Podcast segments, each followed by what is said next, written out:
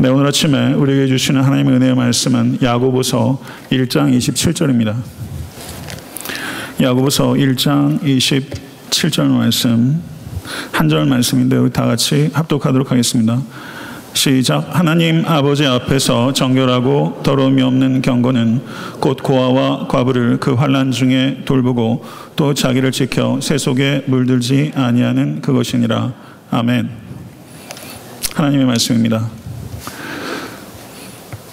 아, 랜디 알콘이라는 목사님께서 한 성도로부터 편지를 받았습니다. 편지의 내용은 이런 것입니다. 목사님, 지난주에 예배를 드리며 너무 실망했습니다. 안 믿는 사람과 처음 예배를 참석했는데 하필이면 돈에 대해서 설교를 하시다니요. 설교할 수 있는 소재가 너무 많은데 왜 하필 돈에 대해서 설교하셨습니까? 돈에 대해서 앞으로 설교하는 것은 재고해 주시기를 바랍니다. 하나님의 말씀을 듣기 원해서 교회 가는 것을 사랑하는 교인으로부터 아, 이렇게 편지를 받으셨어요. 저는 제가 오늘 하는 설교 후에 아마 비슷한 내용의 이메일을 오늘 저녁에 몇 통 받게 되지 않을까 싶습니다. 예상해 보면 그 이메일의 내용을 목사님 저는 그런 소리 듣고 싶지 않아요. 저는 복음을 듣기 원하거든요. 네, 그러면 제가 미리 대답을 해드리겠습니다. 복음으로 중생한 성도는 복음으로 지갑이 중생하기 마련입니다. 요한 에슬리 목사님은 만약 한 사람이 어떠한 사람인지 진실로 알려면 그 사람의 지갑에서 나오는 돈의 용도를 보면 분명히 알 수 있다. 빌리그레한 목사님은 돈에 대하여 여러분이 어떻게 생각하는지 제게 말해 주시오. 그러면 나는 여러분이 하나님에 대해서 어떻게 생각하는지 말해 줄 수 있어. 이렇게 이야기를 했습니다. 구원 받으셨습니까? 구원 받으셨다 확신하는 분 한번 아멘으로 대답해 보십시오. 구원 받으셨습니까? 아멘. 구원 받았는데 여러분의 물질관은 바뀌었습니까? 만약에 구원 받았는데 물질관이 전혀 바뀌지 않았다면 그 구원 의심해 보십시오. 돈으로 무엇을 하는지가 우리가 세상 나라에 속했는지 하나님의 나라에 속했는지를 객관적으로 분명하게 드러내는 것입니다. 성도 여러분, 소유는 결코 죄가 아닙니다. 그렇지만 소유를 다스리지 못하는 것은 큰 죄가 되는 것입니다. 오늘 설교의 제목을 마음에 새기십시오. 한번 따라해 보시기 바랍니다. 영혼의 관점에서 소유 다스리기. 다시 한번요. 영혼의 관점에서 소유 다스리기. 그러면 다스리는 두 가지 방법은 드림과 나눔에 대한 것입니다. 오늘 설교의 부제는 드림과 나눔입니다. 오늘 설교 말씀 야고보서 1장 27절은 야고보서에서 기록하고 있는 세 가지 주요한 주제들 가운데 하나인 가난과 부에 대한 문제, 한마디로 요약하면 물질관에 대한 가르침입니다. 1장을 마감하는 제일 마지막 절이면서 2장을 준비하는 이음새와 같은 말씀입니다. 2장 1절에서 7절은 교회 안에서 가난한 자와 부유한 자 사이에 있는 차별의 문제에 대해서 사도 야고보는 이어가게 될 것입니다. 1장 9절에서 11절의 말씀을 우리 한번 다시 한번 상기해 보겠습니다. 같이 읽겠습니다. 낮은 형제는 자기의 높음을 자랑하고 부한 자는 자기의 낮아짐을 자랑할지니 이는 그가 풀의 꽃과 같이 지나감이라 해가 돋고 뜨거운 바람이 불어 풀을 말리면 꽃이 떨어져 그 모양의 아름다움이 없어지나니 부한 자도 그 행하는 일에 이와 같이 세잔하리라. 이 말씀은 물질에 대한 사도 야고보의 첫 번째 가르침이었습니다. 이 가르침의 의미를 저는 이렇게 설교를 통해서 풀었습니다. 우리가 가난할지라도 즐거워할 수 있는 이유는 결국은 반전이 있을 것이기 때문입니다. 부자의 연락도 가난한 자의 궁핍도 끝이 있습니다. 우리 그리스도인들은 진정한 사람의 가치와 삶의 의미는 소유의 정도에 따라 결정되는 것이 아니라는 것을 확신합니다.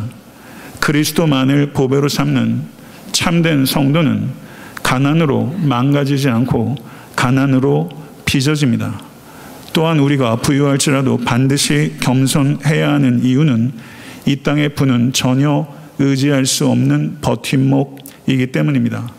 우리는 부의 덧없음을 잊지 않을 것이며 부에 대한 애착과 욕망을 버리고 부가 아니라 부단히 하나님만을 의지하며 부에서 나의 정체성을 찾지 않고 부를 사용하여 사람들 위해 군림하지 않고 내게 주신 부를 섬김의 도구로 사용해야 합니다.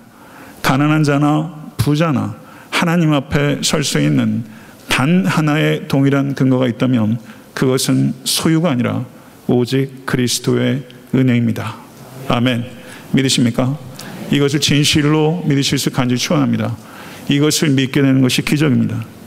이제 오늘 본 말씀 야고보서 1장 27절에서 사도 야고보는 이 물질에 대한 문제, 본질에 속한 이 문제에 대해서 두 번째 가르침을 간결하고 뜨겁게 전합니다. 그 내용은 이런 것입니다. 하나님 우리 아버지 앞에서 정결하고 더러움이 없는 경건은 곧 고아와 과부를 그 환란 중에 돌아보고 또 자기를 지켜 새 속에 물들지 아니하는 그것이니라. 아멘. 사랑하는 성도 여러분, 하나님 앞에서 하나님 아버지 앞에서 경건의 기준은 오직 하나님 아버지이신 줄로 믿습니다. 그분 보시기에 정결하지 못하고 더러운 경건이 있을 수 있다는 것을 경계하시고 오늘 이 시간 여러분도 그리고 목사인 저도 저의 경건의 실체가 무엇인지에 대해서 우리는 겸손하고 신중하게 되돌아보아야 할 것입니다. 야고보 사도는 26절과 27절에서 이 경건의 세 가지 영역을 설명합니다. 26절을 보시게 되면 경건의 첫 번째 영역으로서 혀를 다스리는 삶에 대하여 27절의 두 번째 가난한 자를 돌보는 삶에 대하여 세 번째 27절에 새 속에 물들지 않는 삶에 대하여 사도 야고보는 경건의 영역을 특별히 이 세 가지 영역, 구체적인 영역으로 경건을 이야기하고 있습니다. 물론 경건은 훨씬 더 포괄적으로 많은 내용을 이야기할 수 있지만 사도 야고보는 특별히 이 세 가지 영역에 대해서 이야기를 했고 저의 오늘의 설교는 이 두 번째 영역, 가난한 자를 돌보는 삶에 대해서 집중해서 말씀을 증거할 것입니다. 성도 여러분, 제가 신앙생활 하면서 저는 드림에 대해서 많이 배우지 못했습니다. 드림에 대해서 훈련 받을 수 있는 기회가 거의 없었습니다. 목사님의 설교를 통해서도 심지어 신학교의 강의를 통해서도 교회 성경 공부를 통해서도 드림에 대해서 저는 훈련 받지 못했습니다. 제가 이번 설교를 준비하면서 드림에 대한 설교를 제가 가급적 의도적으로 회피했던 것에 대해서 저는 매우 깊이 회개했습니다. 제가 회개한 이유는 드림에 대한 이해와 훈련이 없이는 어느 누구도 하나님 앞에 온전히 들을 수 없기 때문입니다. 제가 성도님들께 이 드림에 대해서 가르치고 훈련하지 않았기 때문에 성도님으로부터 제가 의도하지 않았지만 참된 드림의 기쁨과 드림의 축복을 제가 뺐는데 일조했다고 저는 생각합니다. 제가 성경 본문에 강의를 하면서 이 물질에 대한 것이 나올 때 새벽 예배나 수요 예배 때 이 드림, 헌금의 문제에 대해서 저는 설계했습니다만은 주일날 제가 본문을 택할 수 있을 때 저는 주일에 이 드림에 대해서 저는 의도적으로 설교하지 않았습니다. 저는 이것에 대해서 회개합니다. 그리고 성경을 보시게 되면 정직하게 구약과 신약에서 이 드림에 대해서 나눔에 대해서 얼마나 많은 지면을 할애하고 있는가 이것은 누가 봐도 분명한 것입니다. 그러나 거의 대다수의 성도님들께서는 이 드림에 대한 가르침을 성경 그대로 전하면 대단히 불편하게 여깁니다. 저 역시 불편합니다. 성도 여러분, 그러나 제가 한 가지 여러분에게 중요한 질문을 드리겠습니다. 제가 하나님의 말씀을 편집하는 자가 되기를 원하십니까? 아니면 하나님의 말씀을 있는 그대로 전하는 자가 되길 원하십니까? 저는 여러분이 호불호 상관없이 저는 결코 성경을 편집자가 되지 않을 것이며 저는 하나님의 말씀을 전하는 전달자가 될 것입니다. 오늘 각오하십시오. 불편하실 것입니다. 저도 불편합니다. 원고를 얼마나 만지작 만지작 했는지 몰라요. 이걸 뺄까 넣을까 많이 망설였어요. 그러나 오늘 여러분과 제가 불편을 감수하면서 이 말씀을 듣는다면 믿고 순종한다면 오늘 여러분이 감수한 이 불편은 가치 있는 감수가 될 것이며 그리고 반드시 열매 맺는 감수가 될 것입니다. 저는 성경을 이야기하겠습니다. 11조에 대해서 이러쿵저러쿵 말들이 요즘 굉장히 많습니다. 11조에 대한 질문들을 제가 교회 안팎에서 받습니다. 11조를 드리지 않는 성도들이 많습니다. 11조를 드려도 꾸준히 드리지 않는 분들도 많습니다. 11조를 반대하거나 11조를 소홀히 여기는 가장 주된 이유 가운데 하나는 신약 시대는 율법의 시대가 아니라 은혜의 시대라는 것입니다. 그러나 성도 여러분, 11조는 율법이 있기 훨씬 전부터 있었습니다. 창세기 14장에 율법이 채 만들어지기 전에 하나님께서 전쟁에서 승리하고 롯을 구해온 이 아브라함이 하나님께 감사와 찬양으로 드렸던 것이 11조였고 두 번째 11조에 대한 언급은 창세기 28장에 야곱이 베들의 들판에서 하룻밤을 자고 난 후에 11조를 하나님께 서원했습니다. 제가 서두에 인용했던 랜디 알코네 목사님의 명적 가운데 하나가 돈, 소유, 영원이라는 명전데 잘 아시는 존 파이퍼 목사님 교회에서는 이미 은퇴하셨죠. 그 교회에서는 이것을 교회에서 필독서로 정하고 성도님들이 같이 읽고 토론한다고 합니다. 이것은 재정에 관한 가장 탁월한 성경적 이해 가운데 하나입니다. 근데 이 돈, 소유, 영원이라는 책에서 랜디 알콘 목사는 굉장히 재미난 질문을 던져요. 여러분의 그 질문을 제가 드릴게요. 예수님께서 12조를 하셨을까요? 안 하셨을까요? 성경에서 그런 언급은 없어요. 네, 랜디 알콘 목사는 추론합니다. 예수님은 분명히 11조를 하셨습니다. 왜냐하면 예수님의 행동 하나하나를 바리새인들과 기득권자들이 엿보았는데 그들이 예수님께서 11조를 드리지 않았다고 한 번도 고소하지 않았던 것을 볼 때 예수님께서는 11조를 드리셨다. 이렇게 결론을 내리고 있습니다. 그리고 무엇보다 객관적인 증거는 마태복음 23장 23절에서 화 있을진저 외식하는 서기관들과 바리새인들이여 너희가 박하와 회양과 근처의 11조는 들이되 율법에 더 중한 바 정의와 긍휼과 믿음은 버렸도다. 그러나 이것도 행하고 저것도 버리지 말아야 할지니라. 우리 주님께서 말씀하신 것은 11조가 폐기되는 것이 아니라는 것을 명확하게 이야기하셨고 11조는 긍휼을 베풀고 정의를 행하는 통로로서 중생한 성도의 기본이요 기초라는 것을 분명하게 우리 주님께서 말씀하신 것입니다. 은혜 아래 있다는 것은 율법이 명하는 것을 지키지 않아도 된다는 뜻이 아닙니다. 예수님께서는 율법을 완성하러 오셨지 율법을 폐하기 위해 오신 것이 아닙니다. 그렇다면 그 다음으로 한번 넘어가 보겠습니다. 초대교회 성도들은 11조를 드렸을까요? 안 드렸을까요? 사도행전과 서신서를 보게 되면 11조의 언급이 거의 없습니다. 그래서 초대교회 성도들은 11조를 안 드렸다. 이렇게 논리적 비약이 생기는 것 같습니다. 사도행전 4장 33절 이하를 보게 되면 사도들이 큰 권능으로 주 예수의 부활을 증언하니 무리가 큰 은혜를 받아 그 중에 가난한 사람이 없으니 이는 밭과 집 있는 자는 팔아 그 판 것의 값을 가져다가 사도들의 발 앞에 두매 그들이 각 사람의 필요를 따라 나누어 줍니다. 아멘. 저는 이 말씀을 들을 때마다 너무 가슴이 뜁니다. 이것을 문자적으로 우리가 적용하는 뜻은 아닙니다. 그렇지만 교회의 정신은 공공성에 있다는 것입니다.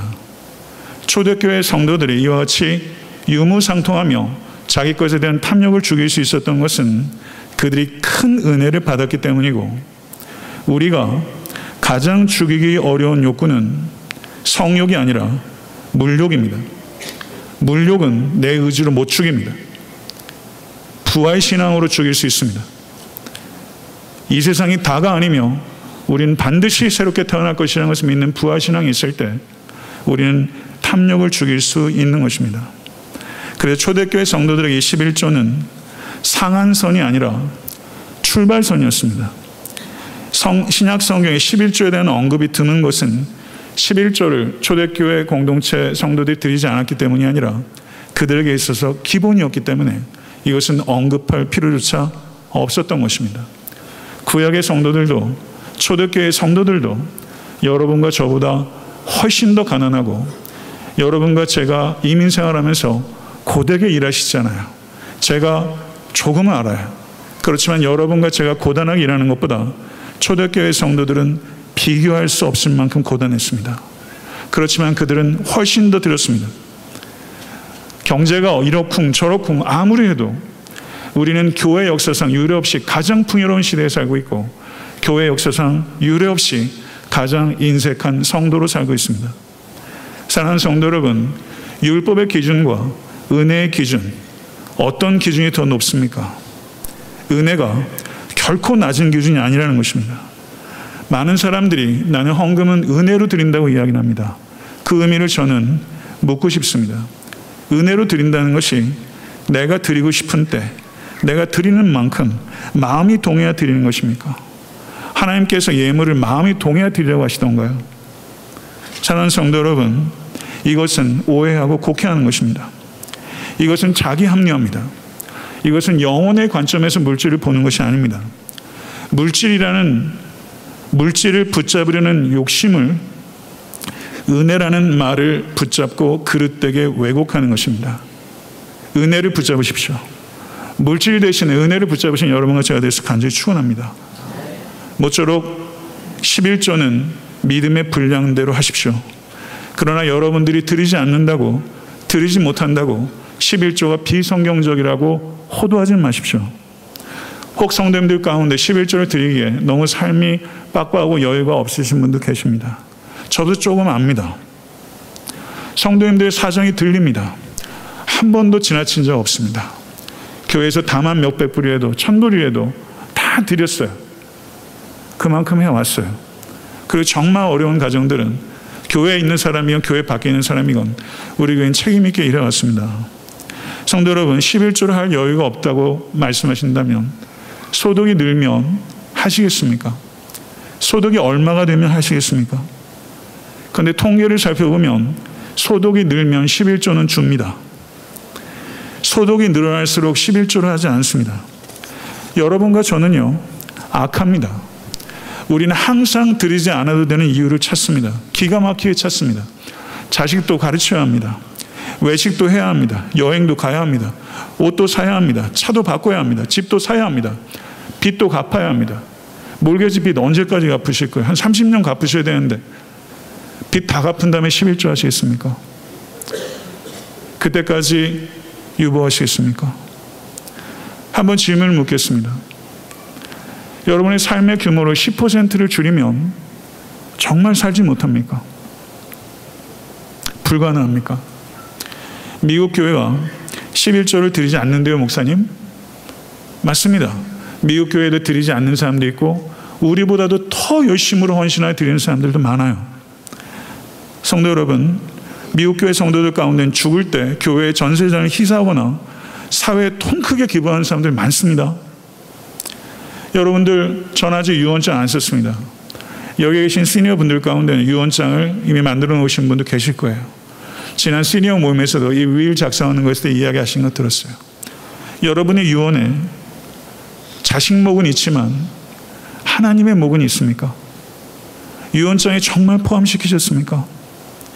빌리라는 목사님은 11조는 성도의 의무라고 분명히 말했습니다. 여러분과 저의 기준은 미국 교회도 아니고 유럽 교회도 아니고 이 지구상의 어느 곳에 있는 교회도 아니고 여러분과 저의 기준은 성경인 줄 믿습니다. 어떤 분들은 그렇게 말씀하세요. 목사님, 요즘 교회 너무 타락했어요. 어떻게 믿고 교회 헌금을 내요? 건축 헌금을 드리면 건축하는데 안 쓰고 딴 데 써요. 그래서 헌금을 되찾아가는 일들도 있다. 이런 얘기도 참 많이 들어요. 헌금을 교회가 잘 관리 못해요. 교단도 헌금을 잘 관리 못하는 경우가 있어요. 이게 돈이 있으면요. 눈독 들이는 목사들이 생기더라고요. 이게 현실이에요. 그러다 보니까 목사님 제가 그래서 헌금 못하겠습니다. 이런 논리가 있어요. 안타까워요. 그러나 저는 상식에 준해서 얘기하지 않고 성경 얘기를 해보겠습니다. 예수님 당시에 성전은 극도로 타락했습니다. 비둘기, 성전 밖에도 비둘기가 셌습니다. 그런데 거기서 아무리 실하고 깨끗한 비둘기 갖다도 불합격입니다. 성전 경내에서 파는 것만 받았어요. 가격이 얼마였는 줄 아세요? 15배였습니다. 예수님께서 마가복음 11장에서 성전에서 동전 바꾸는 자, 비둘기 파는 자를 상을 냅다 엎으셨어요. 오죽하면 그렇게 하셨겠어요. 그런데 마가복음 12장에서 예수님께서 두랩돈을 그 타락한 성전에 바친 과부를 칭찬하셨어요. 이거를 우리가 깊이 생각해야 됩니다. 애타한테 섬기는 교회가 이제 9년 한 5개월 정도 됐어요. 성도님들의 기준이 다 다르시겠지만 저는 애타한테 섬기는 교회가 최선을 다해서 투명하게 최선을 다해서 효율적으로 재정을 운영해왔다고 저는 믿습니다. 1년에 두 번 감사합니다. 회계사라든가 경험적으로 재정을 교회에서 관리해 보셨던 분들이나 나이에 따라 배분해서 남녀 성별도 가급적이면 조금 균형 있게 해서 저희가 감사합니다. 혹 재정에 대해서 의문이나 건의사항이 있으면 재정부 찾아가세요. 그리고 감사한 분에게 물으세요. 질문하세요. 만족할 만한 답변이 있을 때까지 대답 들으십시오. 거기서도 대답이 온전치 못하면 저에게 오십시오. 지금부터 저는 제 이야기 조금 하겠습니다. 이 부분을 제가 할까 말까 되게 망설였어요. 제 정부가 제가 돈 쓰는 거를 어떻게 쓰는지 정확히 알아요. 제가 쓸 수 있는 돈이 도서비와 경상비가 있습니다. 목회자들이 도서비를 책 정해놓고 책을 안 사는 경우가 있어요. 전 도서비 100%책 삽니다. 제 방에 들어오시면 책이 많아요. 제가 다 읽은 책 아닙니다. 읽, 읽을 책입니다. 그리고 저희 교회 부목사님들 주모사 지금 뻔하잖아요. 설교하고 가르쳐야 되는 책이 없어요. 책 보라 이거예요. 그리고 열심히 공부하라고 제가 책 갖다 줍니다. 전 책을 많이 했어요. 제가 은퇴하고 그리고 더 이상 책이 필요 없을 때 저는 교회에 의탁할 겁니다. 제가 거기다가 밑줄 많이 치고 메모도 했어요. 제가 무슨 생각했는지, 어디에 있는지, 뭘 고민했는지 그 책 성도들이 보면서 생각할 수 있지 않겠어요? 저는 그래서 책을 그렇게 준비하고 있어요. 제 경상비 5천 불입니다. 많다면 많은 돈이죠. 저는 그 돈으로 이 지역사회에서 개척교회 목사님들, 선교사님들 누가 밥 먹자는 얘기 쉽게 못해요. 돈을 내야 되니까. 밥 먹자는 얘기 제가 합니다. 커피 마시자는 얘기 제가 합니다. 제가 LA에 가면요. 제가 아틀란타에서 왔으니까 제가 산다고 그러고요. LA에서 아틀란타 왔으니까 우리 동네 왔으니까 제가 산다고 그래요. 제가 경상비 가지고 목회자들한테 그냥 삽니다. 커피도 사고 성도들 중에서도 어려우신 분들 있으면 제가 그것으로 사고 또 제 사비의 60%도 90%도 제 용돈 액수도 아시더라고 성도님들이 어떻게 하시는지 남사스럽게 제 용돈의 90%도 이렇게 다 먹이는 데 써요. 저는 목회자의 경제적 수준을 생각해요. 왜냐하면 저 혼자 하는 게 아니라 제 후임도 있고 하니까. 저는 제가 50대입니다. 50대 평균적인 사람의 경제적 수준, 전 거기에 맞추고 싶어요. 목회자가 지나치게 부유하거나 목회자가 청빈 낙도한다고 이야기하는 것, 그것도 저는 웃기는 것 같아요. 저는 제 부유함이나 청빈함으로 주목받고 싶은 생각 눈동한 낚시도 없습니다. 전 그리스도만 나타내기를 원해요. 제 살에 관심 많으시죠? 사무총회 때 보세요. 그리고 의견 내주세요. 과하다면 말씀해 주세요. 줄이겠습니다.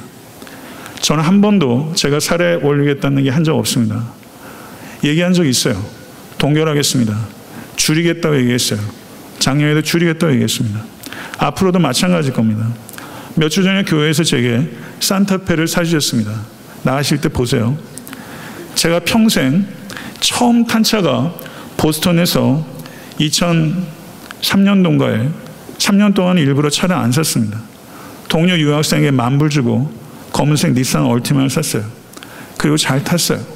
그리고 교회 사임하고 2008년도에 아틀란타 와서 1년 가까이 차가 없이 지냈어요. 근데 저희 부친하고 가까운 분이 두 분 다 메디컬 닥터인데 제가 보기에 좀 안쓰러웠는지 차를 저한테 파시겠대요. 얼마냐 그랬더니 100불이래요. 1994년도식 흰색 아발론입니다.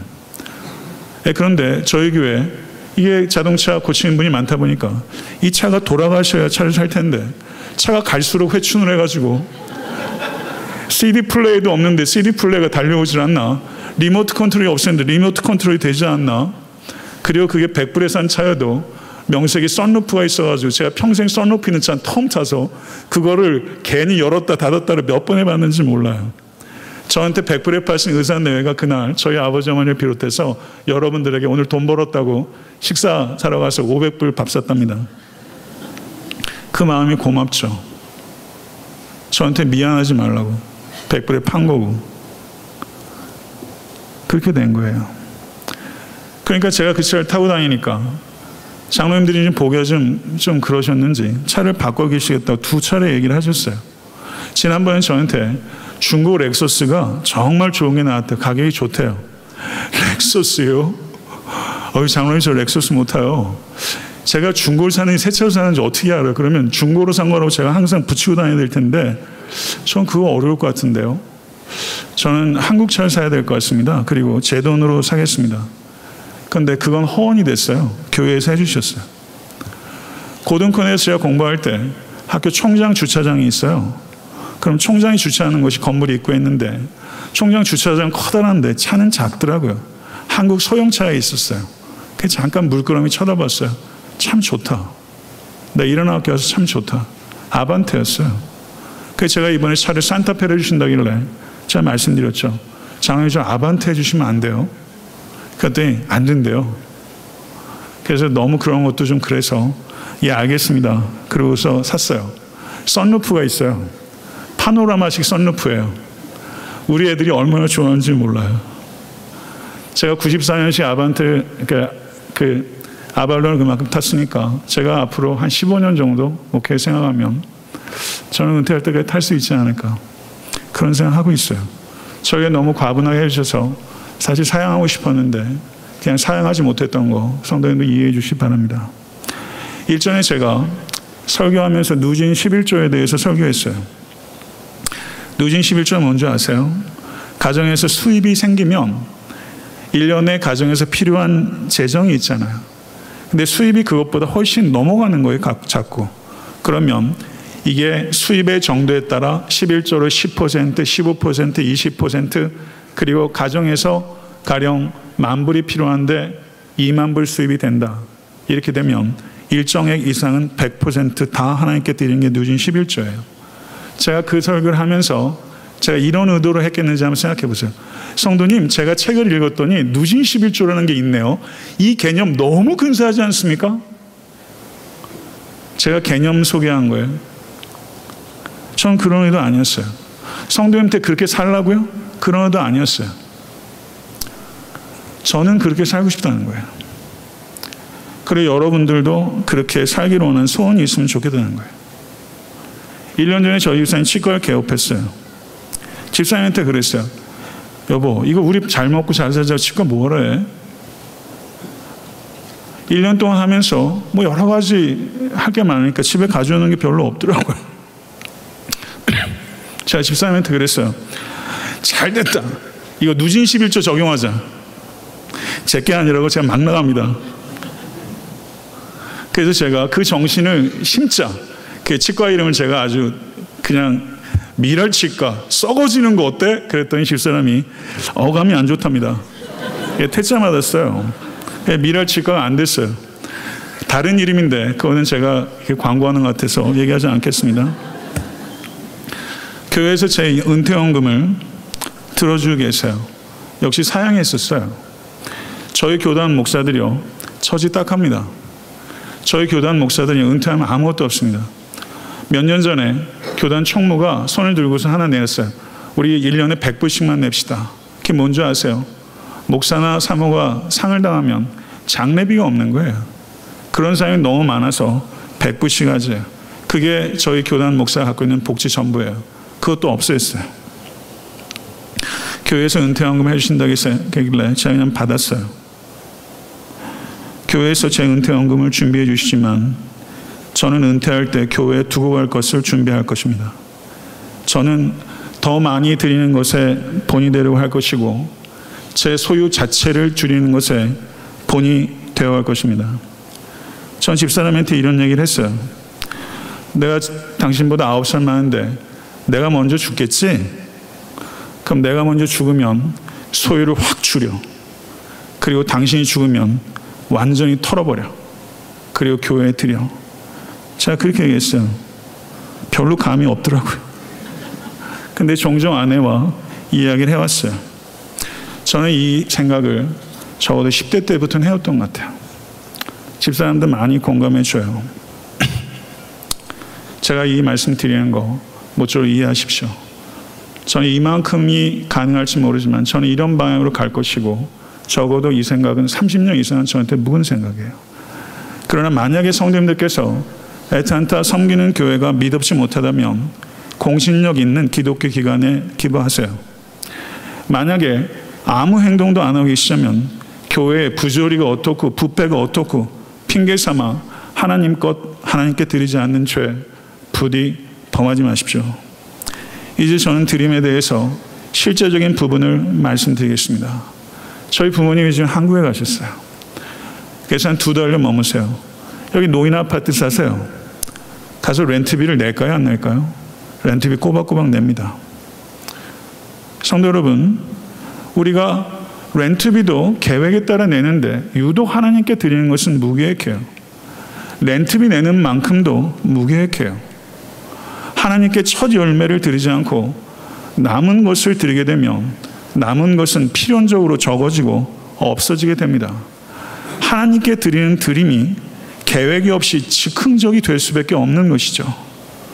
성도 여러분, 매주 주급이 있으면 매주 드리고 매달 월급이 있으면 매달 드리는 것이 옳습니다.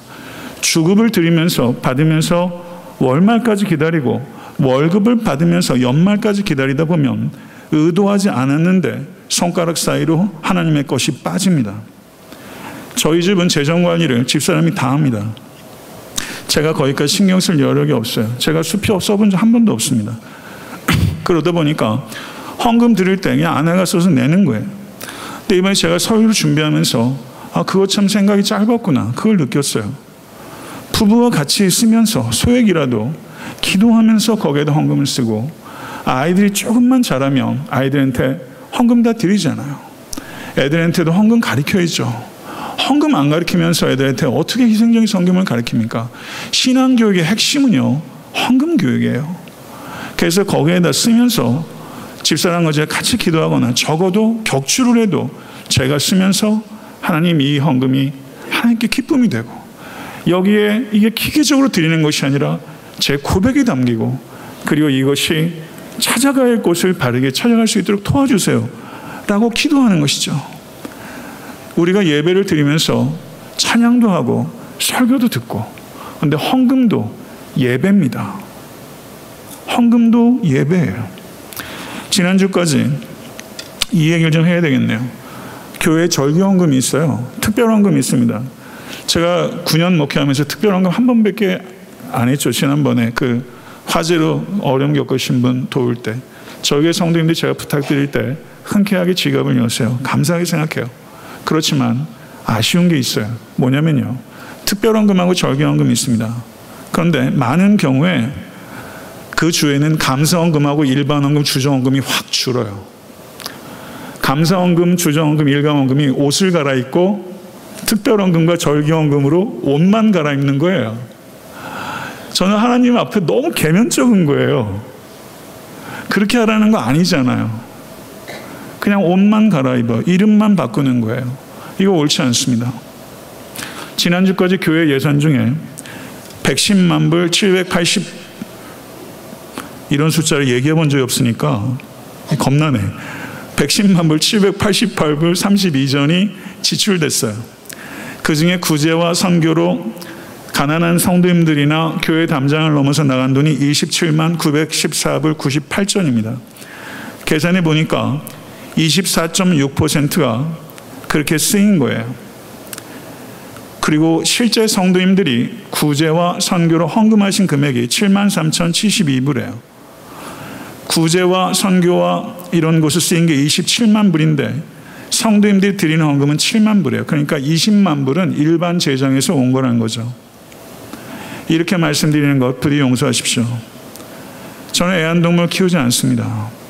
개 한 마리 키우는데 그 사료값이 어마어마하다 그러더라고요. 만약에 성도님들이 1년에 애완동물 먹이만큼도 1년에 외식하면서 식당에 놓고 나오는 팁만큼도 가난한 과부와 고아를 먹이기 위해 그 입에 넣어주지 않는다면 죄입니다. 심각한 죄입니다. 개 입에 넣어주는 만큼도 가난한 형제와 이웃을 위해 그 입에 넣어주지 않는다면 이건 죄죠. 이런 말이 있습니다. 미국에서의 최악의 날은 가난한 나라의 최고의 날보다 풍족하다. 정말 맞더라고요. 우리가 아무리 아무리 최악이라고 해도 여기에서 최악의 날이 가난한 나라의 최고의 날보다 풍족해요. 제가 남미를 가보면 금방 알아요. 아프리카 가보면 더 할걸요. 저는 여러분과 제가 더 희생적이어야 된다고 생각합니다. 1년에 10만 불 수입 있는 분이 만 불을 헌금으로 드렸어요. 1년에 만 불이 있는 분이 수입 있는 분이 천 불을 드렸어요. 누가 더 희생적으로 드린 것입니까? 교회는요, 목사는요, 만 불 드린 분을 봅니다. 그게 현실이에요.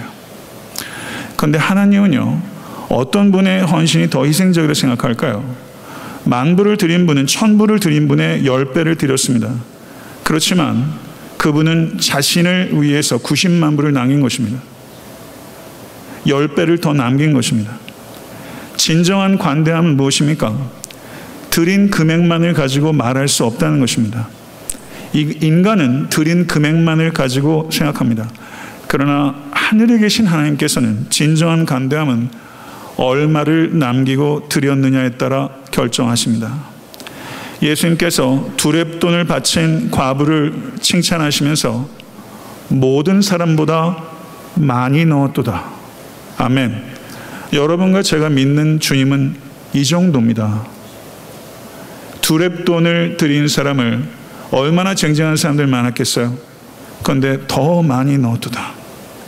그녀의 드림이 더 희생적이다. 주님은 여러분과 제가 얼마를 드렸는지도 보시지만 얼마를 남겼는지를 더 중요하게 보신다는 것을 기억하십시오. 저는 성도님들께 하나님께서 물질적 축복을 주시기를 간절히 소원합니다.